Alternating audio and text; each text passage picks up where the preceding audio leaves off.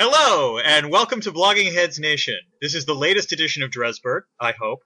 Uh, I'm Daniel Drezner. I'm a professor of international politics at the Fletcher School of Law and Diplomacy, and I also write spoiler alerts for the Washington Post. And I'm Heather Hurlburt, and I run the New Models of Policy Change program at New America, and I am the reason that the U.S. is technologically falling behind. so, to explain to our viewers, we have been trying to do this for a little bit and have run into various snafus. Um, I'm not going to cast aspersions as to who is responsible, but you, you know, it, it I, I'm glad we finally have surmounted them, and it just shows, you know, that if America puts its mind to it, it can accomplish this kind of thing. And how is that for a great lead in, Dan Drezner, into talking about trade? Yes. So, as it turned out, uh, yesterday, let, us go back to last week. Uh, Rewind machine. Uh, let's go to the Wayback Machine, where last week, uh, I believe last Friday, or actually no, two weeks ago, uh, uh la- the Friday before last, um, it looked like uh, Trade Promotion Authority was dead in the water because the House Democrats had rebelled against it and voted against trade adjustment assistance, which had been paired with uh, Trade Promotion Authority. And let me just start by apologizing right now because you're about to hear like God knows how many acronyms, you know, TPA, TPP, uh, TAA, and so forth uh, that'll come flying out of my mouth. Anyway, um, after that failed, there was a whole series of articles explaining that Trade Promotion Authority was dead, dead, dead, dead, dead, and was never going to be passed again. Um, last week, however, uh, Obama apparently huddled with John Boehner and uh, Mitch McConnell, and they came forward with a new proposal to pass Trade Promotion Authority cleanly without it being attached to trade adjustment assistance. Um, with the idea that once Trade Promotion Authority was passed, Democrats would realize that they were screwed because TAA is supposed to expire in September, and if TP, if Trade Promotion Authority passes, uh, you know, essentially the Democrats have lost the hostage that they were using for trade adjustment assistance. I confess, Heather, right now I'm distracted because I'm hearing lovely birds on your side of the conversation. It, it just sounds really pleasant, and so it's, it's a nice uh, overview. Anyway, uh, this all came to a head because it, TPA did pass the House last week. Yesterday was the cloture vote for Trade Promotion Authority, which is the one that requires 60 votes, and essentially required that at least some pro-trade Democrats trust uh, Mitch McConnell and John Boehner that they will eventually bring TAA to a vote and that it will get through. And apparently, just enough trusted them uh, because it passed the 60 vote threshold, which means all it needs is majority support, which is pretty much a given, I believe, uh, on Thursday.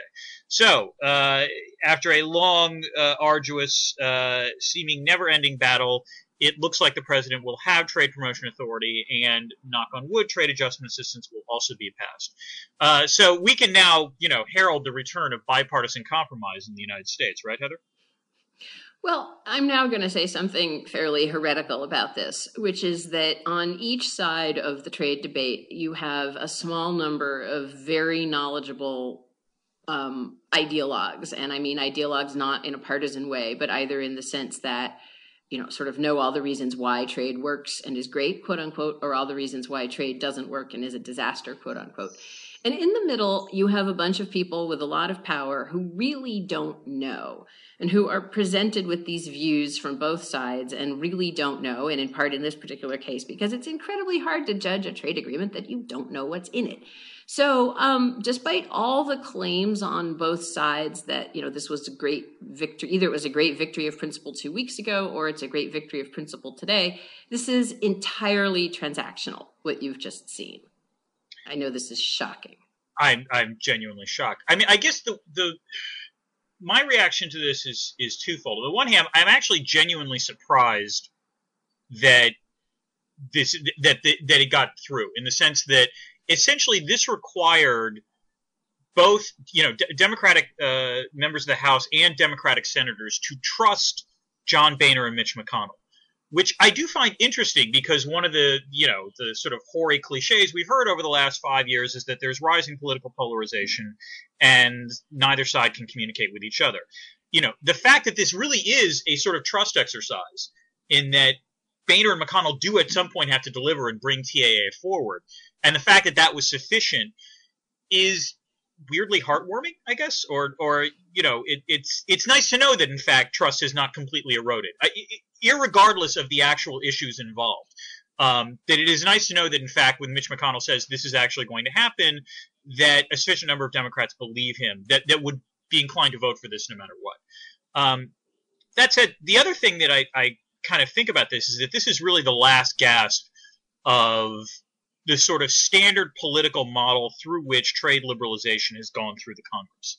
Um, which is to say, you're right that that this has generally been a sort of ideological exercise on both sides, and one of the general problems with these kinds of trade agreements has been the massive overpromising by members of the executive branch um, or pro free trade advocates about what these deals are supposed to deliver. Um, and it's usually car- you know couched in the language of oh trade will produce this many hundreds of thousands or millions of jobs when in fact the effect of trade on jobs is at best secondary. Um, and I would also add this goes on the negative side where you know you have various wild ass claims about the degree to which trade is presumably you know destroyed hundreds of, of thousands and or millions of jobs when in fact um, you know, very often it is other factors like, let's say, automation or uh, technological based skill change. Um, but the real problem is that essentially the way these agreements have always gone forward is that you essentially make sure that there are sufficient benefits concentrated to corporations that will therefore lobby fiercely for their passage in the House and Senate. And the problem is, is that I'm beginning to wonder if we reach a point where the stock of trade liberalization is sufficiently high so that these corporations eh, kind of feel net about the whole thing. And therefore, that that sort of eliminates the political juice in favor of trade liberalization and does not undercut the rising, you know, uh, degree of, of people who feel like they are facing concentrated losses, namely labor.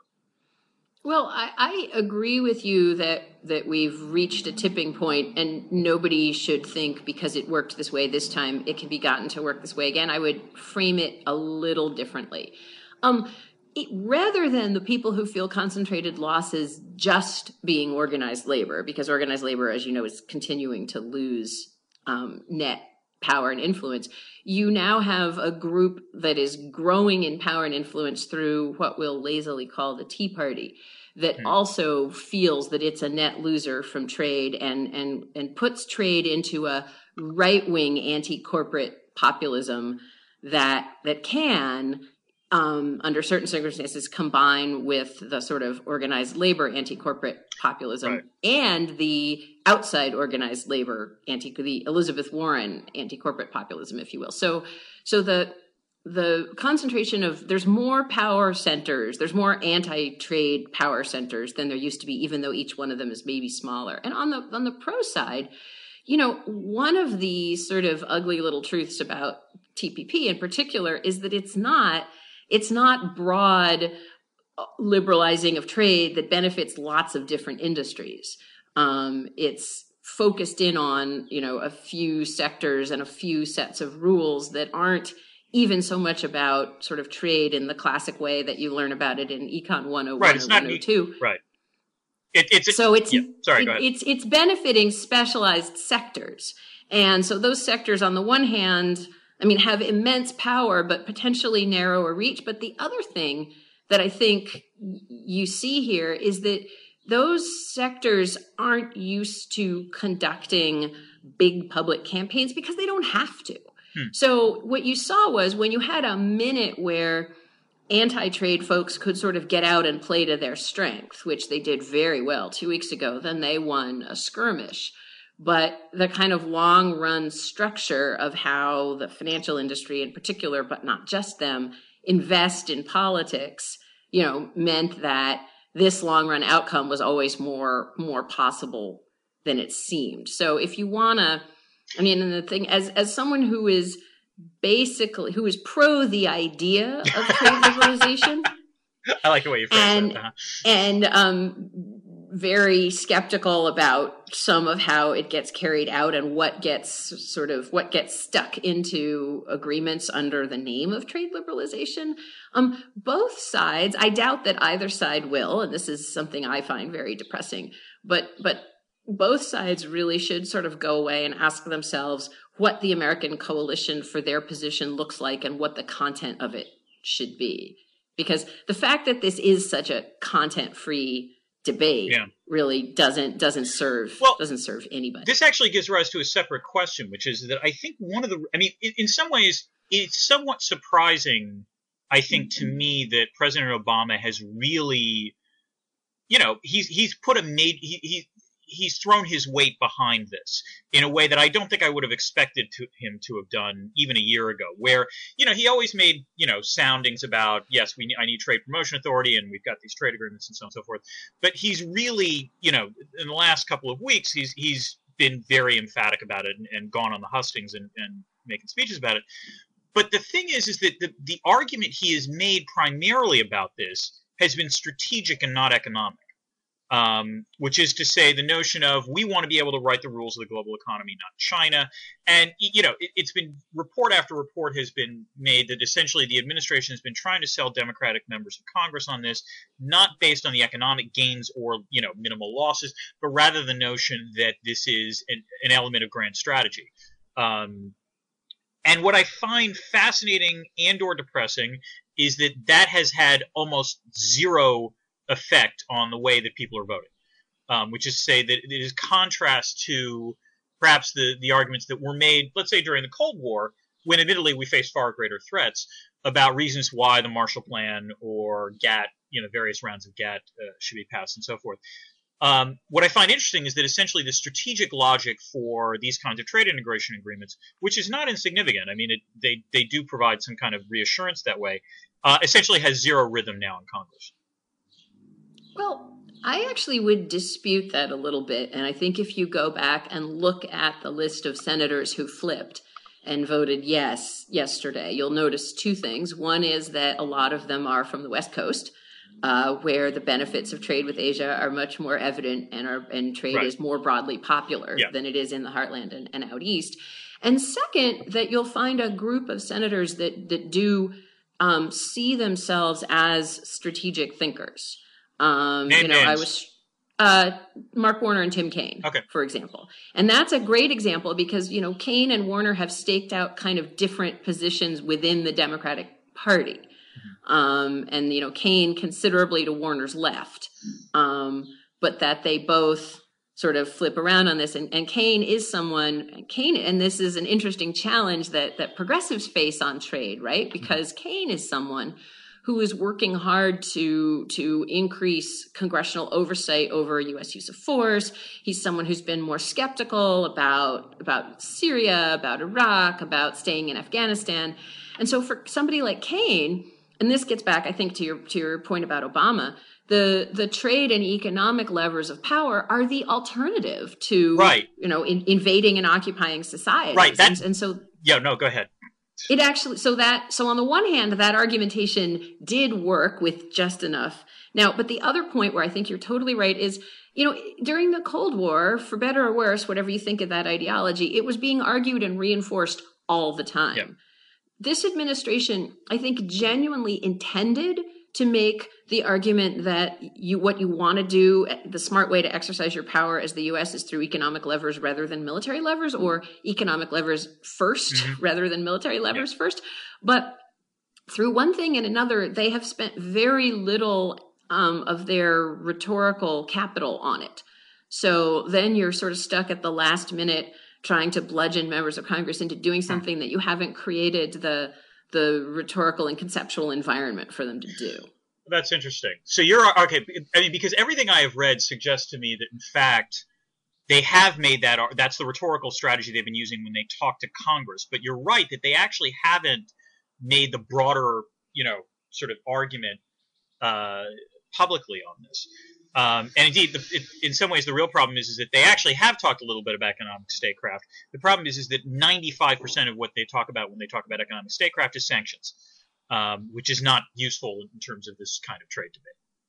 Right. And again, think about when you see the president going to a broad audience on international issues, it is always war and military related you know when when do you do um, right. from the really big commencement addresses to the addresses from the oval office to you know the press conferences. You this this hasn't been the primary theme. Which even is, in the sec- second term, it hasn't Right. been the primary theme. And and yes, there's reasons for that. You know, when you're committing American troops, that's what the media pays attention to. But if you wanted, I mean, and they did want, and they do want, and it is a cornerstone of his his views about the world. Um, you have to you have to get out there and sell it. Right, and furthermore, it's you would argue. I mean, in some ways, I think we're sharing the frustration, which is is that if there's been one theme in, in terms of uh, Obama's foreign policy uh, speeches, it's the notion that the military lever has been vastly overused, and therefore we should be more judicious about it. But the way you do that is not just by saying we will be cautious in terms of our military options. You also have to propose an alternative at that moment. Um, and in that sense, you would have hoped to have seen a little more talk about not just negative economic statecraft in the form of sanctions, but also positive economic statecraft in the form of developing long range strategies to bolster our allies in both Europe and the Far East. Well, and I will add another piece to that, which is my my frustration as as a Democrat um, and as a liberal, that you know other pieces of economics. You know, we shouldn't have been fighting about what the U.S. was going to do about the atrocious labor conditions in Vietnam, sort of out of nowhere at the last minute Yeah. in a trade agreement. That should also be a core piece of our economic statecraft. Similarly, this administration cares intensely about global warming and in other contexts has really, you know, done, I think, the very best it could under horribly difficult both domestic and global conditions. So where the hell was the environmental context of a trade agreement? Where which is part of the US, it's a lever of soft power that we have. And and why why were those people excluded at the beginning? Why didn't the US approach the negotiations? Why didn't the Obama administration approach the negotiations with the full range of of smart power levers that we have which include, you know, human rights, labor rights, the environment, green technology. Why were those all frozen out? I It mean, just- it, it was it was dumb. Well, okay, but is, wouldn't the wouldn't the standard answer to that have been two things? The first is is that likely our trade partners were not super keen on talking about these things uh, for a variety of reasons. But second, I would assume that Republicans in Congress would also not have been uh, terribly enthusiastic about this. So could you have actually had a coalition, assuming that they had staked out the bargaining position they had, that would have actually a negotiated a successful agreement, which by the way still hasn't been completed yet, but b have gotten through Congress. Well, I don't believe that you could have negotiated an agreement with fabulous labor and climate provisions, um, because, as you say, other countries, um, other countries' trade establishments are at least as captured by un- interests unfriendly to labor and the environment as ours are. But you could have you could have gone in with those folks at the table and that would have made a powerful statement all by itself globally. Again appealing to the people in asia whose side we want to be on saying you know look look at the example the us is setting. And from a cynical point of view i mean like it really would have been so hard to have those representatives in the room and then say look guys never in a million years are the other countries we have to negotiate going to you know yes we can put those positions forward and here's what we think we're going to be able to actually get. And you would have you know inside the tent rather than outside the tent basically. I don't have um unlike many i mean i certainly don't have fantasies about what you could get in an agreement but um, inside the tent would have been smarter it also would have been a, a way of showing a different kind of global leadership and I would love, I would love to see Republicans in Congress arguing that they were going to vote down a trade agreement that was acceptable to business and that was acceptable to the Obama White House because it was too good for workers. You know, I like, yeah, let's dare them to do that. Hmm. I, I really, I, I don't see that ever, you know, ever actually happening. Well, speaking of fantasy agreements, Heather, um, Oh boy. uh, this week is also the uh, week of the U.S.-China Special uh, Strategic and Economic Dialogue. Um, I wonder what they'll be talking about. Um, in the sense of, of, it seems like every time this week comes up, or every time this dialogue comes up, I have to read, you know, think piece after think piece about uh, the proper way that the United States should uh, um, approach China on this sort of thing and which actually gives segues into the question I will ask you, which your, was your objection from the previous one, which is, do you feel there was an interesting piece in the Weekly Standard a month ago by Will Inboden um, and Dan Blumenthal, um, arguing that essentially the Obama administration had abandoned the sort of human rights plank of the Sino-American foreign policy. Um, and these are serious guys, and they're not, you know, their argument was is that look, it's, it's not like we're saying this is going to work automatically, but uh, or or that it's even necessarily going to work in the short term, but it is clear that the sort of traditional let's trade with China, China will get rich and therefore it will become there more liberal uh, theory does not really work in the case of China, and then maybe we should be a little more proactive on this point. So I'm curious about your thoughts there. Yeah. So it is a time honored ritual that the serious people from whichever party is out of power make that argument. Fair enough. And then, and to be fair, it is also a time honored ritual that when your party is in power, there are some designated people within the administration whose job it is to make that argument and get squashed internally. Right. Um, and that is absolutely a cross partisan um, phenomenon. Um, I should say it's also a time honored tradition to come up with really interesting ways to try to promote civil society and human rights in China and see them either not work or work frankly in ways that are so small and diffuse that you know who knows whether they worked or not. You can't really claim anything for them in public. And if you do claim anything for them in public it'll just hurt the people that you're trying to that you're trying to support. So um you know yes the Obama administration, if there's a if there's a seesaw, um, which there is, um, they have definitely gone to to one side of it. Um, and but I don't think. I mean, it's not like the Chinese government sort of thinks that the U.S. has decided forever that we don't care about these things. I also think um, it's going to be an interesting, you know, sort of moment to look at because on the one hand, I mean, I find the conversation about China difficult because um, no, on the one hand, absolutely the claim that I was part of making in the Clinton administration that if you open China, open to China economically, it's going to liberalize politically. Mm-hmm. The politically part of that equation, absolutely, we were wrong. Yeah. Um, socially, are more people in China living freer lives than they were 20 years ago when we passed China free China uh, PNTR. normalized and PNTR? Yeah. Absolutely, they are. Does some of that have to do with influence from overseas? Yes, it does. So I think actually the mistake that we made, um, which a lot of others made, is to to assume that you couldn't separate social freedom and political freedom. And in a funny way, I mean, we have the same thing in, in, in the US in a, in a different way where we continue to see progress on some social issues and backtracking on other sort of political aspects of, of individual freedom. So, you know, there's a way that there's a way that this is there's a bigger there's even a bigger thing than ooh what the Obama administration does um, at work here and and that China is is riding that wave. So that was a that was a long and and not terribly coherent. That's the danger of blogging heads that your thoughts are coming straight out of your mouth before you organize them. But um, we are. No, that was good. I would say no. The only thing I think you were missing, um, I, I think this is the other thing that people on both sides failed to appreciate, which was the extent to which, as China grew rich, it would also grow more nationalist. Um, which is to say this is not just about the Chinese Communist Party suppressing dissent. It's also the fact that ordinary Chinese um, potentially still, you know, are see themselves as loyal and patriotic in terms of uh, the way that China advances its interests in the world. Um, and so, therefore, something like what Xi Jinping is doing in terms of the South China Sea uh, might actually be supported, even in a, in a democratic China, much less uh, the, the, current China.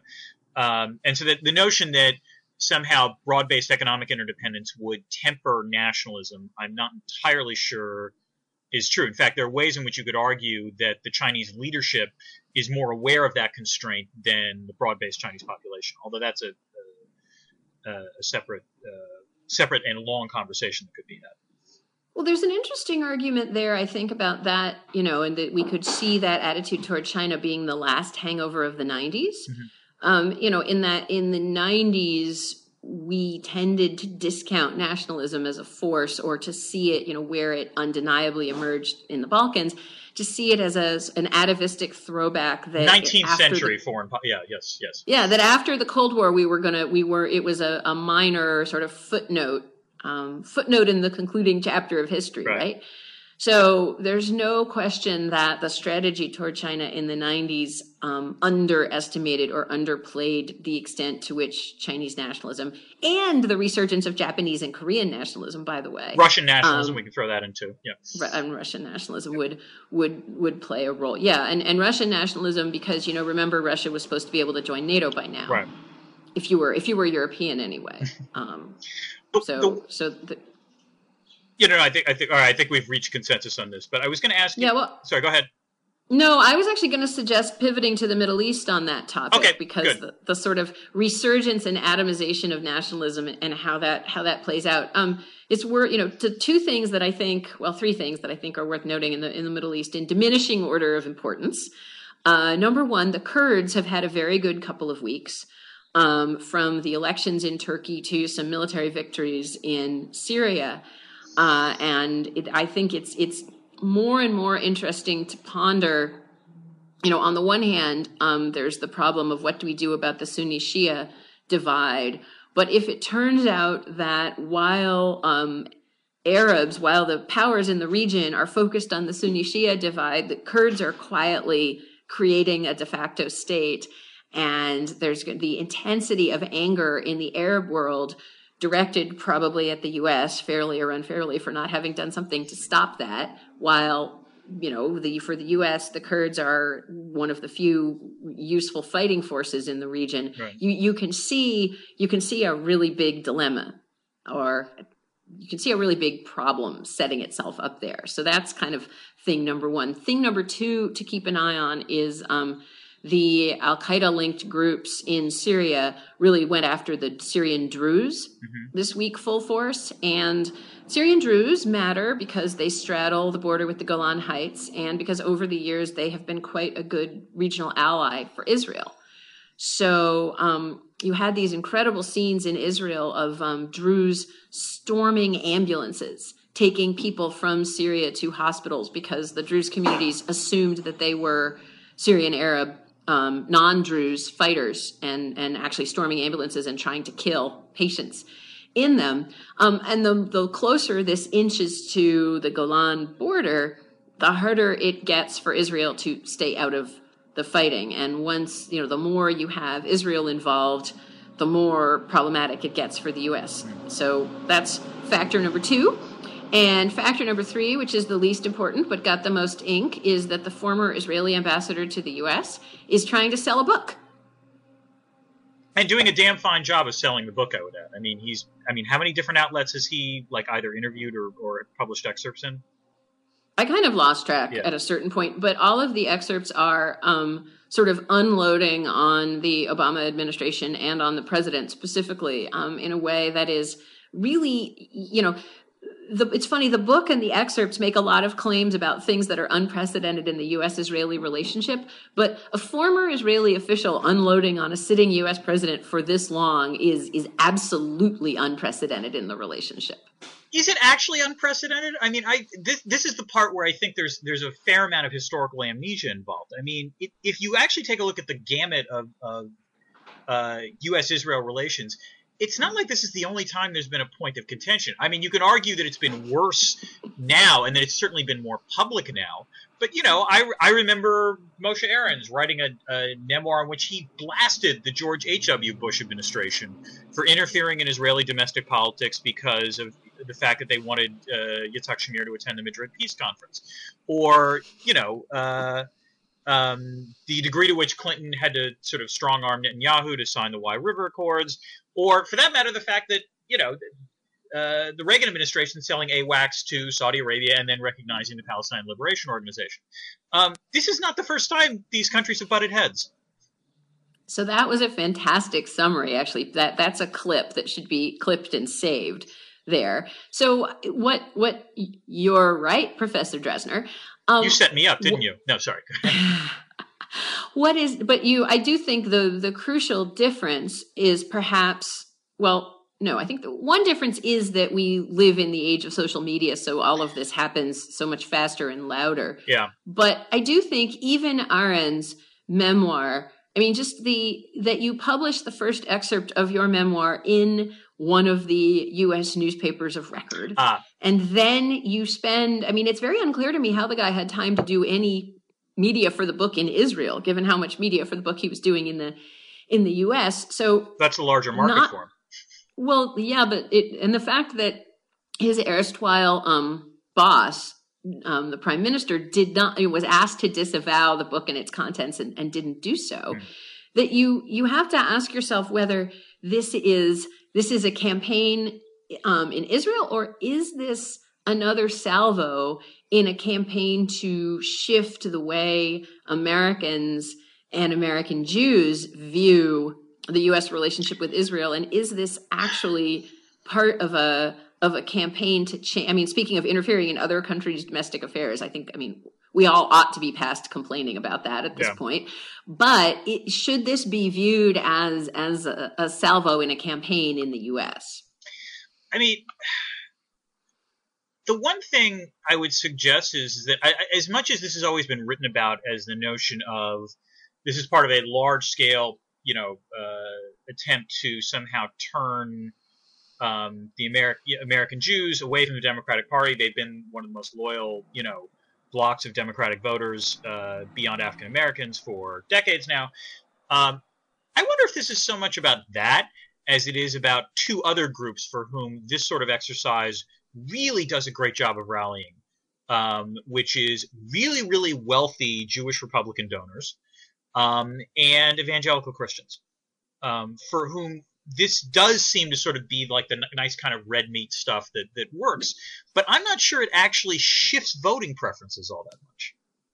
No, you're you're absolutely right that both of those communities are really crucial to the balance of American politics, and this is um, absolutely red meat for them. Um, I do wonder, both with a presidential coming up, in which you, there are a couple of states, only a couple, but a couple in which Jewish voters, in addition to Jewish donors, matter, but also um, because there are some big, big potential um, milestones coming up in terms of how this lame duck Democratic administration deals with the government of Israel. Um, you know, one of them being vote potential votes at the UN. Right. Um, what happens? Another, another being um, efforts that are or are not made to restrain our European allies who seem to be moving forward moving ever closer to to um, refusing to trade with some with some aspects of of Israeli um, industrial and, and tech production. So um, if if if the if the Obama and the Obama administration has been um, putting out signs or at least sort of things that can be read as signs that they're going to take a substantially harder line on Israel than it has been traditional for US administrations to do in the past. And I do think there is the thought that that action might flip some American Jews in a way that previous ones have not. Now, I'm not sure that's actually the case, Mhm.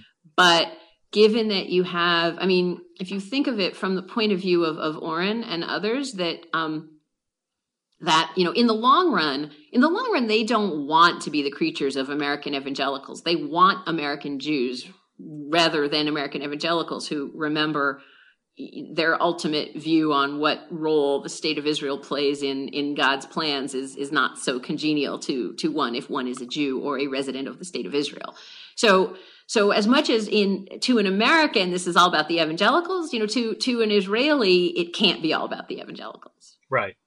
Um, I mean, let me ask you one. I, I, I apologize because we, we, I've fallen right into your trap, which is we've skipped over the really important events in the Middle East, and we're naturally talking about Israel and the United States and domestic politics. But I have to get going, and I do want to ask you one slightly provocative political question going forward, which is, um, does say what you will about Oren's book, and I, I think there are ways in which it's obviously exaggerated, and I'm not going to defend, you know, the Netanyahu's administration's uh, ways in which they've they've uh, been passive aggressive and just downright aggressive towards the. This is going to be a really good butt dressing. Yeah, I know Obama administration, but it is also true that the administra- that the, that the Obama administration has, in many ways, demonstrated a hostility to Netanyahu and to the Israeli government that I have not seen in quite some time.